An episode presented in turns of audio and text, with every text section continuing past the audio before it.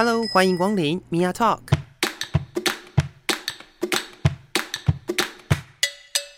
每个人都是有趣的书，有着独一无二的故事。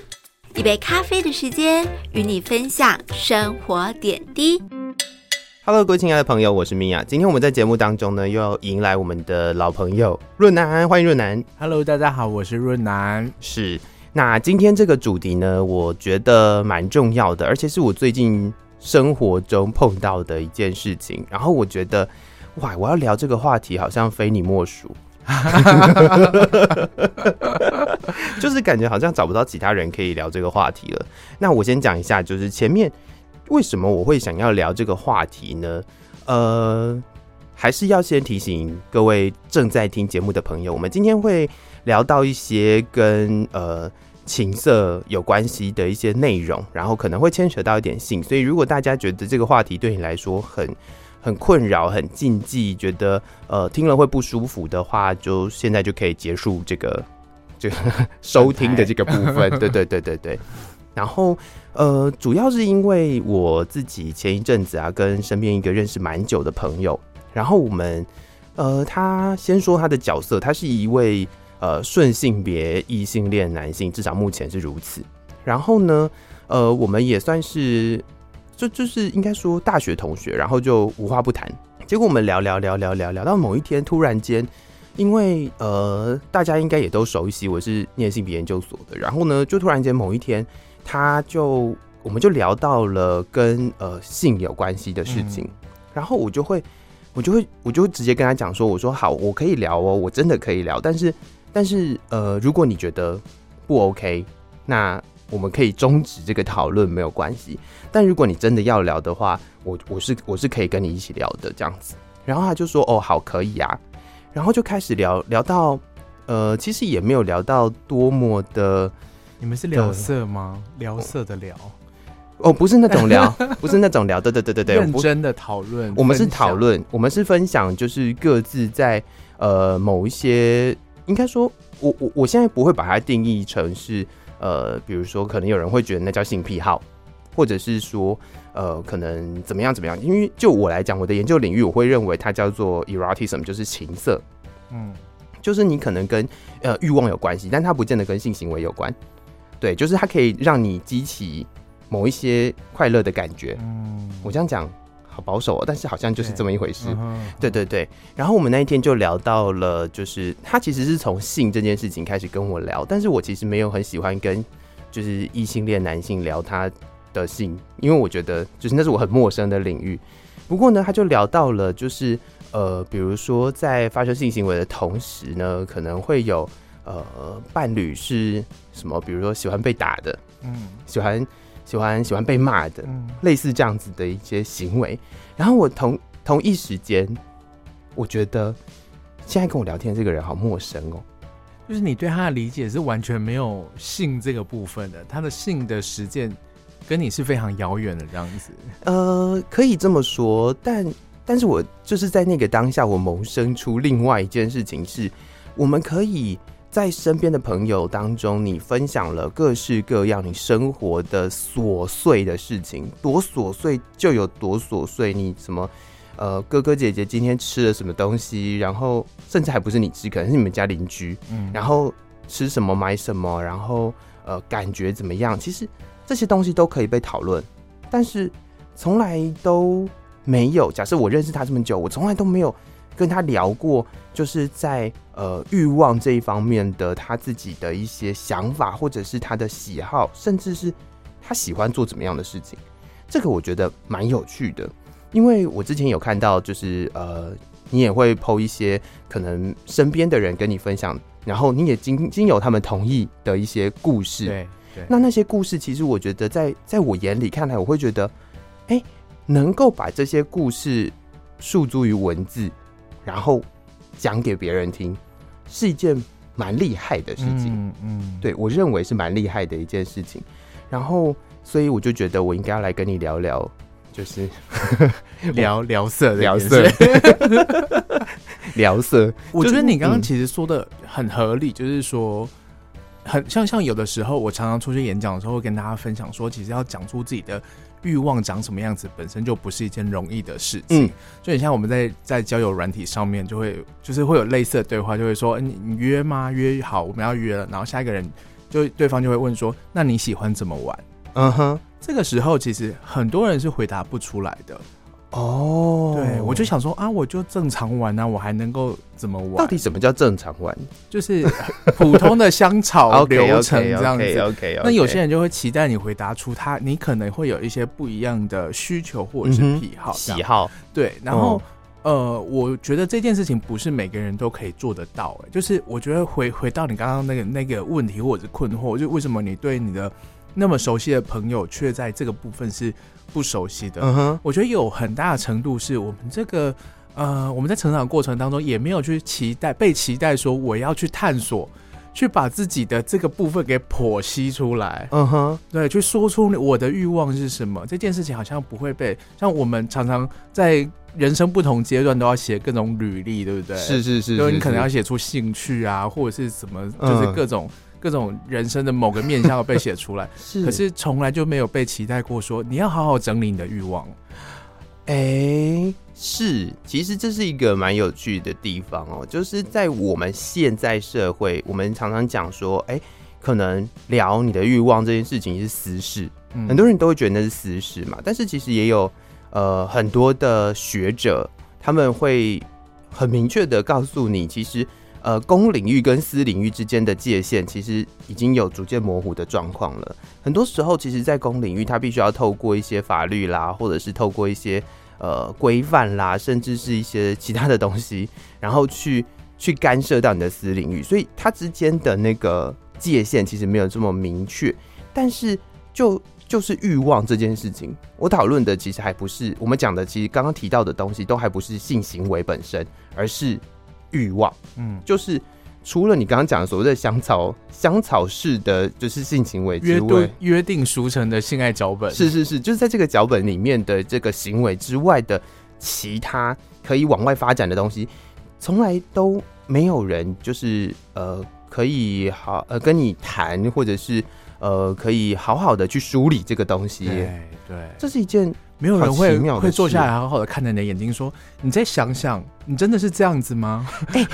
你你讲到这个，我就突然间想到，其实人生当中啊，有两件事情呢，会会遇到这个问题。第一件事情呢是死亡，第二件事情就是这个欲望。嗯，然后这两件事情通常都需要智商师来处理，就是他会进到就是咨商的领域，因为很多的很多的人就是在讨论，在面对。因为我最近又又看了那个就是公式的。跟死亡有关系的一些就是纪录片的讨论嘛，然后我就觉得其实这两件事情有有一点点类似的地方，是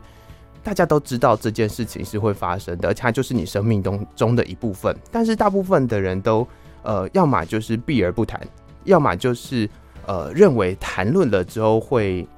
会会怎么样？比如说像死亡被讨论的时候，就会觉得触眉头。嗯，然后比如说呃聊。聊欲望这件事情的时候，有的人就会觉得说：“哎、欸，是不是会尴尬？嗯，或者是呃，是不是就代表着我怎么样？比如说放荡，比如说呃，有的人会觉得说，可能是是那个叫什么，就是就是会有很多负面的形容词出现。所以这两件事情其实要被梳理是相对困难的，似乎、嗯、对。”对。我，我觉得好像也是，反而是另外一个东西，就是比如说爱情这件事情，很容易被谈，是。关系相对也容易会被谈出来，没错。可是就是欲望这件事情就很难谈，好像会会，我不知道是不是跟民族性或者是整个社会不同地方的地区的社会条件不太一样，我觉得我们好像都很难去去大方的说出。我的需求是什么？嗯，我想要什么东西？这样子好像就很也很容易被贴出，就是你就是一个贪婪的人啊。对，就是所以没办法说出说哦，我就是可以很自在的说出我想要怎么样。你知道，当我思考这个问题，想要跟你讨论的时候，我脑海里面就开始浮现非常多的东西。画面吗？就是不是不是画面，不是画面，不是画面，绝对不是画面。我脑海里面就浮现出非常多的东西，就是呃，第一个是因为我是。我是接触比较多科幻作品的人，所以在科幻小说里面，其实有非常多描写跟性或者是跟欲望有关系的一些呃画面，而且这些可能还不是呃不是偏门的小说，或者是偏门的影集，也不是偏门的电影，它可能都是所谓的呃大师级的人物。对，比如说什么艾西莫夫啊之类的，就是这些人其实他们在他们的作品当中都有所谓的呃欲望，不是性哦，是欲望的的一些描写。然后我就想说，哎，会不会是大家就觉得比较希望社会比较开放之类的的这种想法？然后我脑海里面又浮现出两个人，这个人是李昂跟那个那个张爱玲，哦、就是我脑海以为你要说妇科哦，no no no no。就是讲回来，讲回来，华文创作了，好不好？讲回来，华文创作了，就是这这两个人，其实他们的创作里面也会提到，就是欲望相关的事情，甚至甚至很有名的李昂的《杀夫》，就是比如说性欲跟跟食欲之间的一个互文。但这件事情，就是它已经是一个可以透过呃文字创作，然后呃，如果是用。另外一个角度来讲的话，可能还有诗的方式去呈现的，但是我们生活中的讨论为什么没有办法做？嗯，对啊，你觉得呢？你平常会跟你的身旁朋友，哦哦，我这样反过来说好了，你那个异顺性别异性恋男性无话不谈的大学同学，他知道你的性癖好吗？就是我我我会有我这个讨论的原因，就是因为我不知道为什么我也不会开启这个话题。Yeah, yeah. 就是我想，我想说，就是哎、欸，我们今天来讨论一下，到底为什么大家会开不起这个话题？嗯、可是你，你会，你有呈现出我是可以谈的，从以前到现在，呃，有哦，OK，就是我有时候会分享一些有趣的东西，像比较系统性的，可能就是会聊到 BDSM，嗯，就是我有一些这个是很学术的讨论，很系统性的，很系统性的，对 对对，你不是说哦，我昨天去哪一间酒吧，然后玩的什么玩的啊？但是就是就是可能他们对于。呃，应该说，我有时候会跟一些异性恋的朋友聊到，就是有一些同志酒吧的玩法。好了，可能玩法或者是介绍他们，就知道一下这些酒吧里面可能会有哪些主题。对，那这个这个我们之前节目也有聊过，但我觉得跟他们聊，他们又会觉得好像很很陌生，嗯、对他们也可能会不知道怎么聊下去。对对对对对，不容易。就是我我有想要跟他们多聊一点什么，但是。但是似乎大家都很难去、嗯、去开口，或者是说，呃，甚至我觉得可能就像你讲的，就是没有认真去梳理过这件事情的时候，你心里面就会不晓得该如何用文字去表达它。嗯，对嗯对，这个是文化我自己的经经验上是，就是就像你说，我其实我的 IG 上面有很多人会跟我分享他们的。各种性的 fantasy，嗯哼，嗯哼，或者是自己曾经经历过的经验，我只要抛出一个主题，然后就会收到好多人 告诉我说，哦，他也有这样做过，然后他在哪里做了什么事情，这样子。嗯哼，我觉得我可能就是开始就是参与性别运动的的的，可能从大学开始，高中开始，然后开始有一种，就是我会刻意的展现出一种，就是我我非常的 open，然后。呃，你如果有任何的 想要聊的，就可以，就是奇奇怪怪的事情，就是照理说，就是在我这边都是安全的这样子。所以我从还蛮小，可是反过来说，就是那些人可能都是跟我有一点距离的人，他可能不是我日常生活中会碰到的，就是不是不是熟人的感觉啊。对，可是他们反而会很自在，很愿意跟我讲这些事情，这就跟智商师的存在有点接近啊，就是因为他跟你有距离，他不会去 judge 你。嗯，就是我也会啊，你会你会 judge，但是但是我的意思就是说，就是因为那个距离感，所以会让会让那个分享的人觉得他好像比较安全，比较安全。对对，但是就是呃，我想要谈的是，我觉得，可是你身边这个人似乎好像就什么东西都可以聊哎，但是这个东西就变成是一种禁忌的感觉。嗯，嗯，为什么呢？我想我想到的一个唯一的可能性就是。就是它好像会是一个，就是你秘密的底线哦。就每个人心里面都有一个秘密嘛。然后我会觉得这件事情会不会就会是，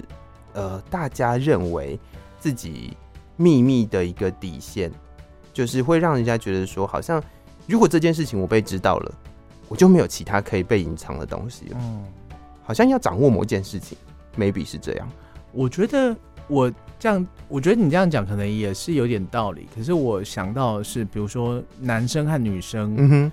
可能不讲的原因也可能是不一样的。嗯，对，就像可能是生理女性，如果可以自在的分享这些事情的话，嗯可能会被贴上一些标签。是，就是我刚刚讲的，嗯，对对对。那男生的话，从小到大的成长过程当中，弹性这件事情在男生的群体里面，就是以一种就是竞争和戏谑的方式在讨论，就是你没有办法好好说出我昨天的困扰，或者是我的疑惑，嗯，我喜欢什么，我不喜欢什么，我该怎么做，是没有办法在男生的群体里面分享，然后得到正向的回馈。嗯你只要提出来的时候，你可能就会被 judge，你可能会被嘲笑，或者是你就会觉得啊要被比较了的那种心理压力。嗯所以你弹性的方式永远就只能，我举一个例子好了，啊。我以前在台大就是会摆摊嘛，嗯就是摆情趣用品摊，是是是是是，然后就很常遇到那一种一群那种理工科男性这样子，在下课的时候十五五到十个人，大家一起过来看嗯情趣用品，然后介绍介绍介绍，然后他们之间的对话就是说啊，你需要这个啦，你才需要那个啦，你要跟你女朋友用这个啦什么的，就是会变成那种比较或者是竞争，都没有办法真的去说出哦，我需要这个，我想要这个，没有人敢讲出来。然后就是下一节下课的时候，才有人偷偷跑过来买这样子。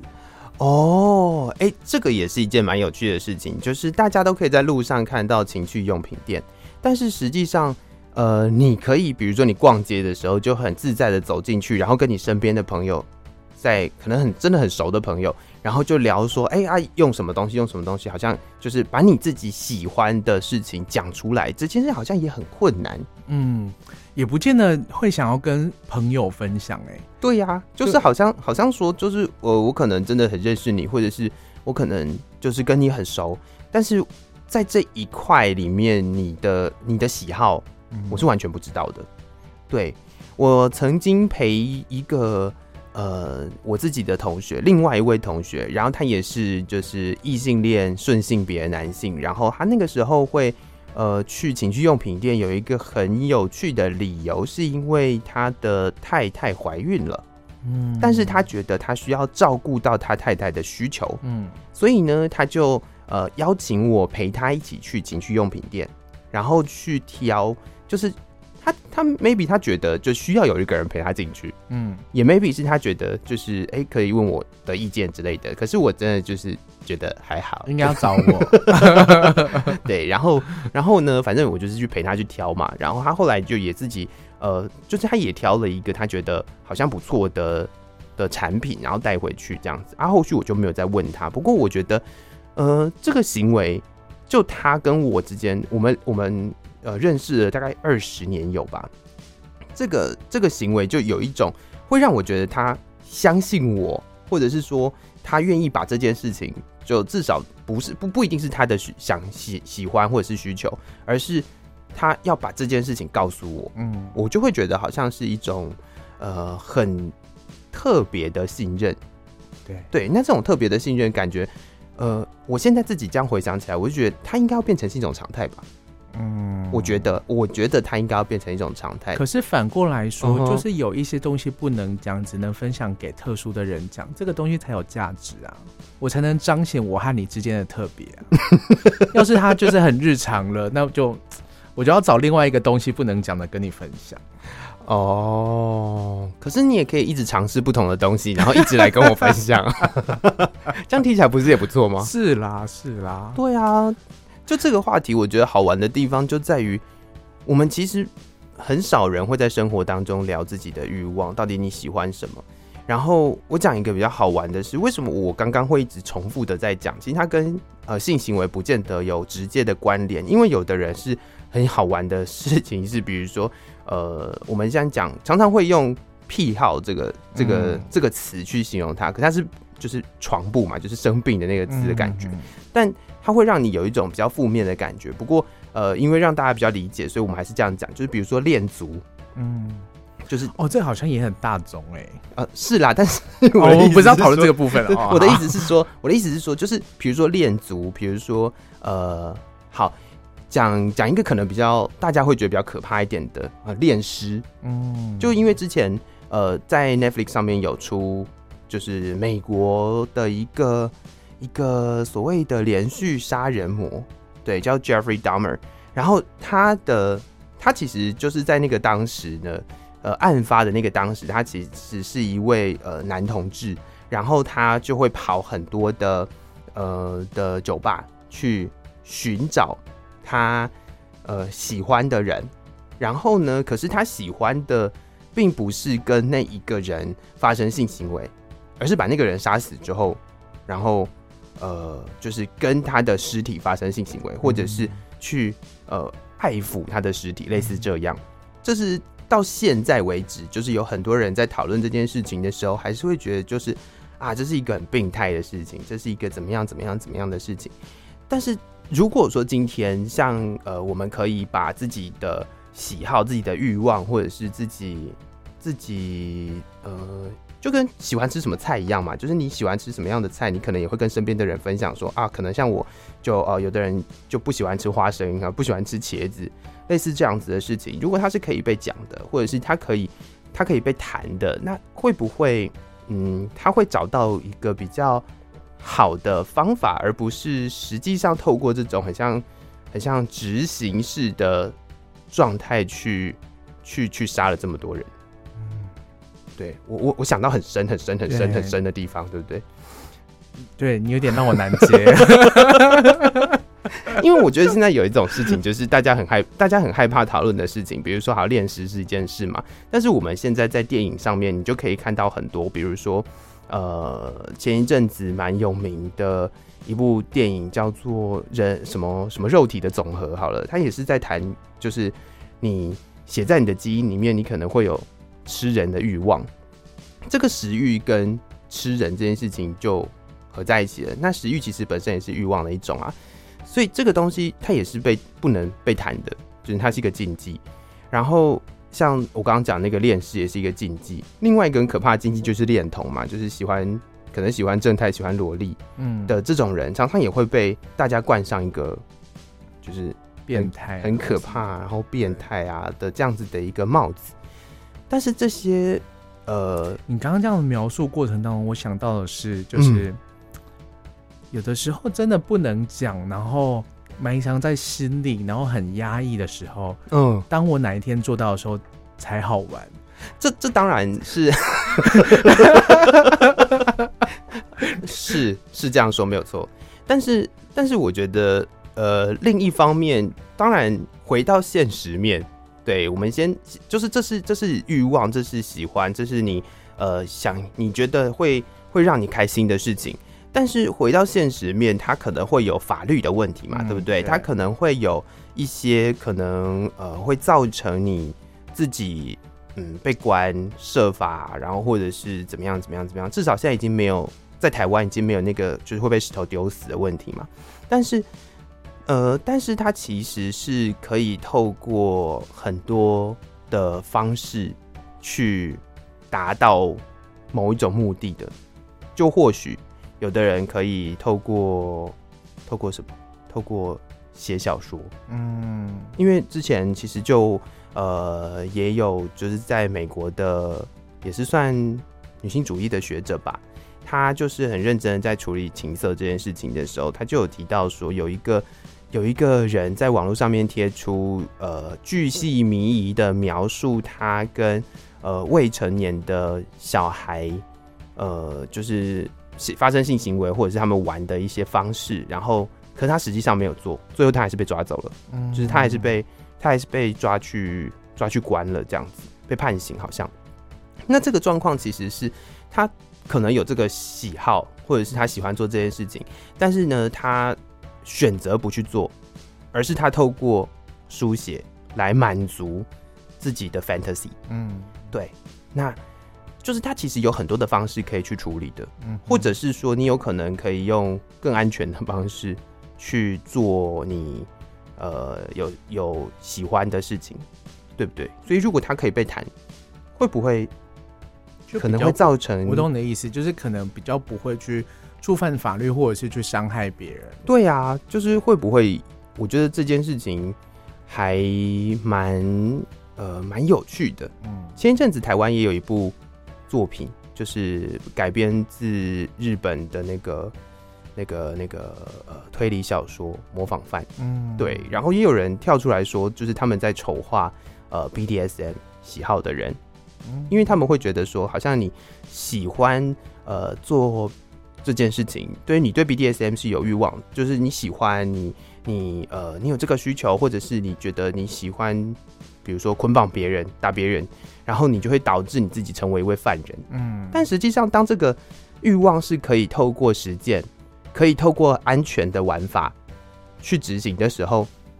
会不会就不会导致最后那个大家不想看到的结果了呢？嗯、如果你从这个角度来说，的确是这样子。就是说，当它变成一个社群，就是这样子的欲望和喜好，它是它是可以被不不也不一定说，就是所有的地方、所有的场合都可以聊，嗯、而是说我们可以在一个一个安全的地方，嗯、对舒适的的状态之下，不会被教育的方式去互相分享讨论。然后或许可以是做出一些呃彼此不会受到伤害，然后有一些特定规范的方式，像 BDSM，就是它就是比较系统性的呃安全的玩法嘛，嗯，对吧？至少它有它呃的一些要求，知道底线在哪里。对对，那这个就这个会不会是我觉得啦，就是如果我们有办法去聊，嗯，我们有办法去聊这些自己的一些。讲癖好也好，讲情色的欲望也好，这些东西是不是就会变成是一种，就是可能未来可以是防止或者是预防社会事件的社会问题的一些方法？我觉得用一个比较粗略的对照来看，uh huh. 就是我们我自己的观察，嗯、就是男同志跟异性恋男性的社群，就是两边讨论性的那个氛围，嗯，其实就。有蛮大的落差，是就在男同志社群相较的之下，对于性的污名或者是对关系的那个束缚，并比较没有那么强。嗯哼，对，大家也比较乐意的去讨论自己的性和欲望。是，可是，在异性恋男性之间，就比较没有这样子的氛围。你会把他认为是就是所谓阳刚的框架吗？嗯，我觉我我觉得可能是很多重的原因啊，就对，就是社会对异性恋男性的的期待，uh huh, uh. 他们没有什么机会去谈。嗯，就像我我刚刚说的，他们就是永远谈性的方式就是要竞争。嗯哼，对，就是要要我比你强，这样，永远都是这样子。理解理解，对对对。所以这样相较之下，我就会觉得，的确，我很多异性恋的朋友看到我的 IG 上，大家就是。玩的那么自在，乐于分享，他们的第一个反应就是羡慕。哦，是羡慕，是羡慕，他们就会觉得说，哦，哦，其实这样真的很可以说出自己的欲望，甚至可以做出这些事情，嗯、其实是很棒的。嗯，然后他们就很常会跟我说，哦，说他们就是然后按部就班的有女朋友，然后变成老婆，然后进入婚姻关系有小孩，嗯哼，他们就很时常跟我说。好羡慕单身哦，对，但他可能不是真的是羡慕单身，是而是就是会觉得说，好像有好多事情都没有做过，好多想做的事情，很快速的就进入这个社会期待的这个人生的这条路线走下去。是，对，哦，所以，所以，呃，说实在，就你刚刚分享的这一段，就是成为主流，好像也不见得是这么。这么愉快的事情，当然了，对不对？我一直不觉得，对啊，我们不是很常有这样的辩论嘛？就是在同会的时候，也有也是有类似这样的辩论嘛？就是进入主流，是啊、可是其实就是我会觉得，就真的就是妖魔鬼怪有妖魔鬼怪的自由啦。对，这个这就让我想到最近有一个很好玩的图，就是我在我自己呃那个高一性别所的朋友。他们有分享了一个所谓的开放式关系，呃，是是是是是，就是它有无数分支，然后各种区域的那个那个图，我就想到，就其实呃，真的你要去框去框架出某一个族群，或者是你要去框架出，就像我们现在。呃，很简略的分，呃，异性恋、同性恋，然后呃，跨性别，甚至怎么样怎么样，就是你很你很粗暴的去分分出某几个族群，但实际上在这每一个每一个族群里面的每一个人，他的喜好跟他想做的事情，其实或者他喜欢做的事情，其实都不一样。嗯，的状况下，呃，这就会让我觉得说，好像好像这样粗暴的分类，有一点点太。就是嗯，应该怎么讲？就好像没有什么必要这样。嗯，你会这样觉得吗？如果就刚刚那个开放式关系的那个图的例子来说，我会觉得说，呃。他当然对象是社会一般大众，所以他有一些特定的目的嘛，嗯、就是让大家知道说，哦，开放式关系其实有很多种样貌，是。对，然后每个人可能需求都不一样，然后重点是怎么去沟通你们之间的关系，嗯，对，所以他可能也不是特别需要去画的那么清楚，嗯哼，应该是说你看到那张图就知道说不可能画清楚，对，一切都是很复杂，关系就是很复杂。是。是是对啊，就是我觉得我们一直在做的就是这件事情，就是去呈现那个复杂的样貌嘛。嗯哼，对，就是要让大家知道说，其实欲望啊，或者是呃人的样貌，其实有非常非常多重的可能性的。对，而且它是变动的。对，它是我们我们一直在讲，就是情欲是流动的。对，其实很多人都没有办法理解流动这个概念是什么，其实就是它是随时都可能会改变的。你今天可能碰到了一件事情，你觉得你本来不喜欢他，但是你碰到了让你喜欢的那个 moment，那你就喜欢他了。我举一个例子来讲好了，当我十八岁的时候，我可能会觉得说我喜欢年纪比我大的，所以我就是二十五岁就是已经是年纪比我大的人。然后我现在三十岁，我还是喜欢二十五岁，然后我就我就流动成。我喜欢年纪比我小的，right？哎，对耶，就是相对 相对论，对对对对对对对对。就是其实因为你的人生本来就是不断的在变化啊，你会有不同的经历，然后随着年纪的成长，看到的人事物也不一样，你喜欢的东西可能就会改变。是，所以呃，我觉得就是在这个讨论里面，我发现实际上应该要鼓励大家做的事情是把自己的欲望讲出来。嗯。就是如果你在，你不一定在性行为当中啦，就是你有你有关于可能你喜欢某一件事情，然后你会害怕它被被大家定义成是一个可能有病的状况的话，那你可以找一个你自己信任的人，对，或者是找一个呃找我，对，会会找润男，到我 IG 分享给我，就是就是你可以找到一个地方，然后。一个安全的地方，你觉得安全的地方，然后去分享，然后呃，试着去说明，嗯，因为我觉得能够把它呃，从你可能只是觉得喜欢，到你可以叙述它，你去描述它，你去你去找到你可以去说明的方式，其实是完全不一样的事情。嗯，然后它就是梳理的过程，对对，我觉得这个梳理的过程会让你更了解你自己。对啊，对啊。对，而且我觉得大家愿意说这一件事情，有一个，嗯、我觉得一个鼓励大家说的一个原因，就是说，当你把它写出来，你把它分享出来的时候，你可能会救了另外一个跟你一样位置的人。哦，他可能在某个角落有跟你有同样的欲望，可是他很困扰、困惑，然后觉得自己是是孤单的，是唯一的那一头怪兽。嗯嗯可是不是的，就是世界还很大，没错，就是乱七八糟的人很多，有各式各样欲望的人很多，跟你一样的人一定有，可能有一些差异，可是一定有，你就把它写出来，分享出来，然后有人看到，然后他会觉得说，哦，原来你跟我一样，嗯哼，我就觉得，哦，这也就是功德无量哎，这个就让我想到另外一件事情，是在那个呃某一个。某一个应该说，在异性恋的这个框架底下，我自己听到了某一个很有趣的喜好。但是，当然，就是男同志的圈子里面，我有看过这样子的喜好。但是，这个好像在异性恋比较多，就是所谓的观察者啊，OB，对，就是 就他就是一个神秘的，就是因为因为我听我第一次听到这个词，其实是从一个就是异性恋的。的呃朋友，嗯，讲出来的，嗯、就是他他他那个说法有点戏谑啦，就他会觉得说好像是一个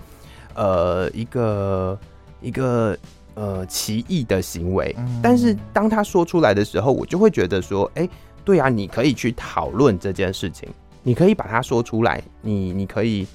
对我我还是没有办法，呃，你讲除了 OB 这件事情之外，另外一个叫做什么啊？我一直没有办法把什么 T N R N T R 就是那个、哦、绿帽癖啦，绿帽癖，对对对，搞清楚，因为其中一个是一个是流浪猫 流浪猫剪耳朵的那个那个计划，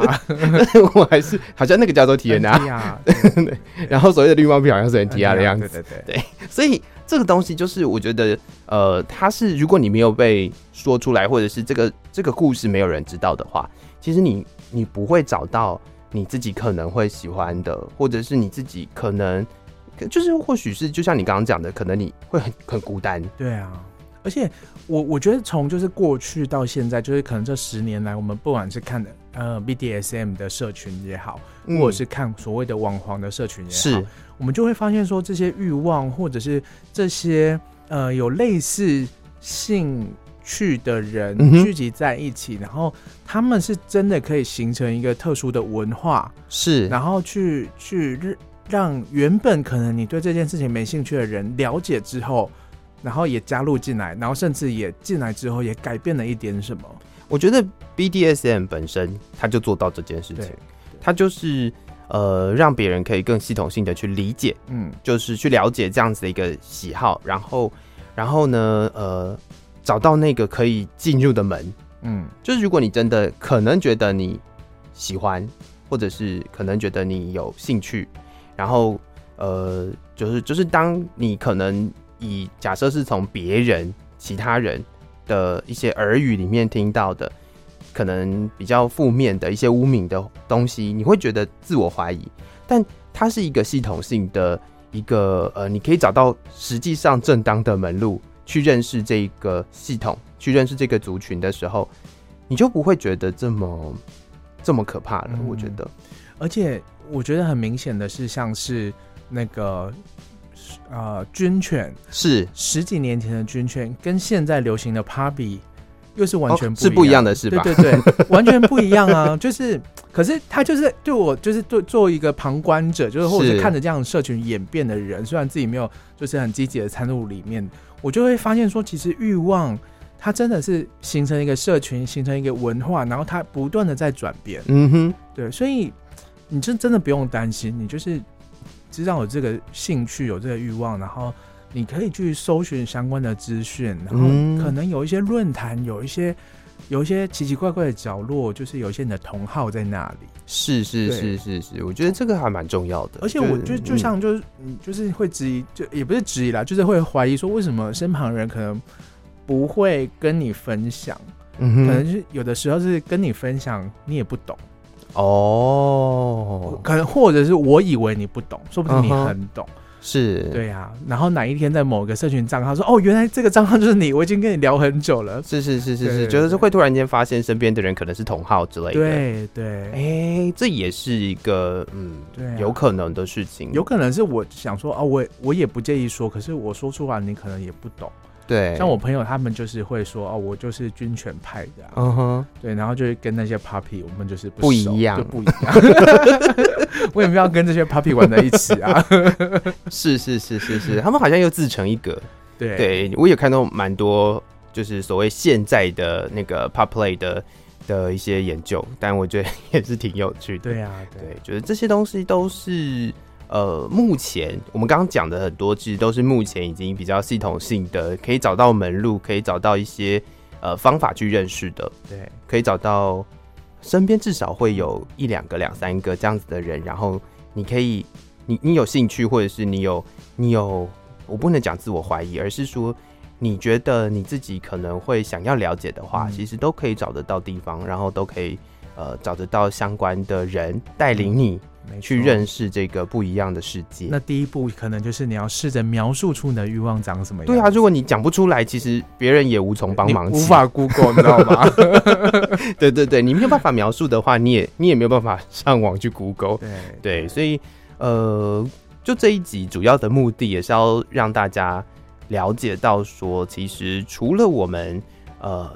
主流。认知的那个所谓香草式的性行为之外，其实欲望本身是很多元的。然后也希望大家有机会的话，可以试着去梳理、去去描述、去你可以先不用跟大家讲啦，你可以先从写，比如说写日记也好，就是写写自己的部落格也好、嗯、，maybe 写在 IG 的那个那个现实的动态，就那一天会消失的 那个，看会调出什么样的朋友跟你做是是。是啊，那说不定说不定大家哎、欸，对，现在 IG 有这个非常非常好的功能，没错，对，那就是就是透过这种方式，可以可以试着找到，试着找到跟你有相同喜好的人，或甚至试着认识你自己。都是一个很好的方法，没错。对，你应该没有想到我今天会处理到这么这么就变心灵鸡汤了，就鸡汤 鸡汤。对，我们本来今天好像要聊一些比较对啊开心的事情，但是突然间被我搞得好像很辛苦。我觉得蛮好的啊，因为我觉得这个这个提醒是真的蛮重要的。是啊，是啊，是啊，因为我最近这真的是最近这个起头。让我觉得他应该要写成一篇论文，没有啦，嗯、就是 不要再挖坑给自己跳了。你赶快把你自己的论文写出来就好了。好好好好好，对，大概就是这种感觉，就是希望大家可以呃试着去把自己喜欢的你你你觉得呃，而且是真的喜欢，而不是你觉得大家觉得你喜欢的那种。嗯、对，就是那个框架框架内的框架不是，而是你直面你自己内心的那个欲望，然后去找到你。真的喜欢的东西，其实这件事情蛮重要的，然后把它写下来。而它其实是蛮难的一件事情，非常困难。开始问自己的时候，你可能也没办法清楚的说出来，嗯，那个是什么？不过就是慢慢来，就是尝试问一下吧。对啊，问自己一下，这个真的，对啊对啊对啊嗯、你喜欢这个吗？我送不，我满意不，大概就是这种感觉吧。然后，然后试着去探索一下身体不一样的地方。嗯，对，这个也是蛮好玩的地方，就是很多很多的人其实都没有探索过你自己的身体。对，那有的时候光是透过这个探索，你就可以找到不一样的事情。嗯，对。好，今天就聊到这里吧。我觉得。我觉得我们的听众朋友可能就是 loading 太重，就是开 开始拿出纸笔了，开始开始写有没有？或者是开始透过不同的东西在你的身上游移，然后试着找到一些快乐的位置。没错，没错。对对对，那记得要把它记下来哦，我觉得记下来好重要哦。对，然后投稿到我的 IG，呃，对，好，投稿到润南的 IG。对，那这也是呃，我觉得这是面对自己、认识自己的第一步啦。然后也希望大家可以把这个文化就是。发扬光大吧，就是可以跟身边的人聊一聊你自己喜欢做的事情，你的欲望是什么？嗯，对这件事情，我觉得是这一集我希望让大家 好教学哦。对，是这是什么 CTA 嘛？你要 call to action。我们今天就跟身旁的人找一个身旁的人，好好说一句，好好的。我喜欢被鞭打。